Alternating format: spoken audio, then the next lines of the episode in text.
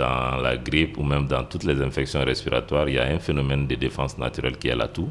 Et cette toux ne doit pas être toujours traitée de façon agressive. Malheureusement, euh, souvent, on s'y met à traiter cela. Or, les enfants ont souvent plus euh, de sécrétions bronchiques que quand vous donnez des médicaments, ça l'aggrave plutôt. C'est-à-dire ça peut arrêter la toux à un moment, mais en réalité, ça donne juste le temps aux germes de pouvoir pulluler et d'amener d'autres complications. De ce fait, en termes de prescription médicale aussi, on doit être très regardant sur euh, ces molécules, puisque jusqu'à un certain âge, l'enfant ne peut pas dégager, ne peut pas cracher. Donc, euh, il y a des molécules, quand on les met, souvent ça peut être agressif. C'est pour ça que j'ai dit qu'un enfant a beaucoup de spécificités en matière d'infection respiratoire, qu'on doit tenir compte de ces spécificités-là. Euh, la seconde spécificité, c'est en fait de façon immunitaire. Il n'a pas acquis tout le processus humain pour pouvoir se défendre. Ça veut dire quoi?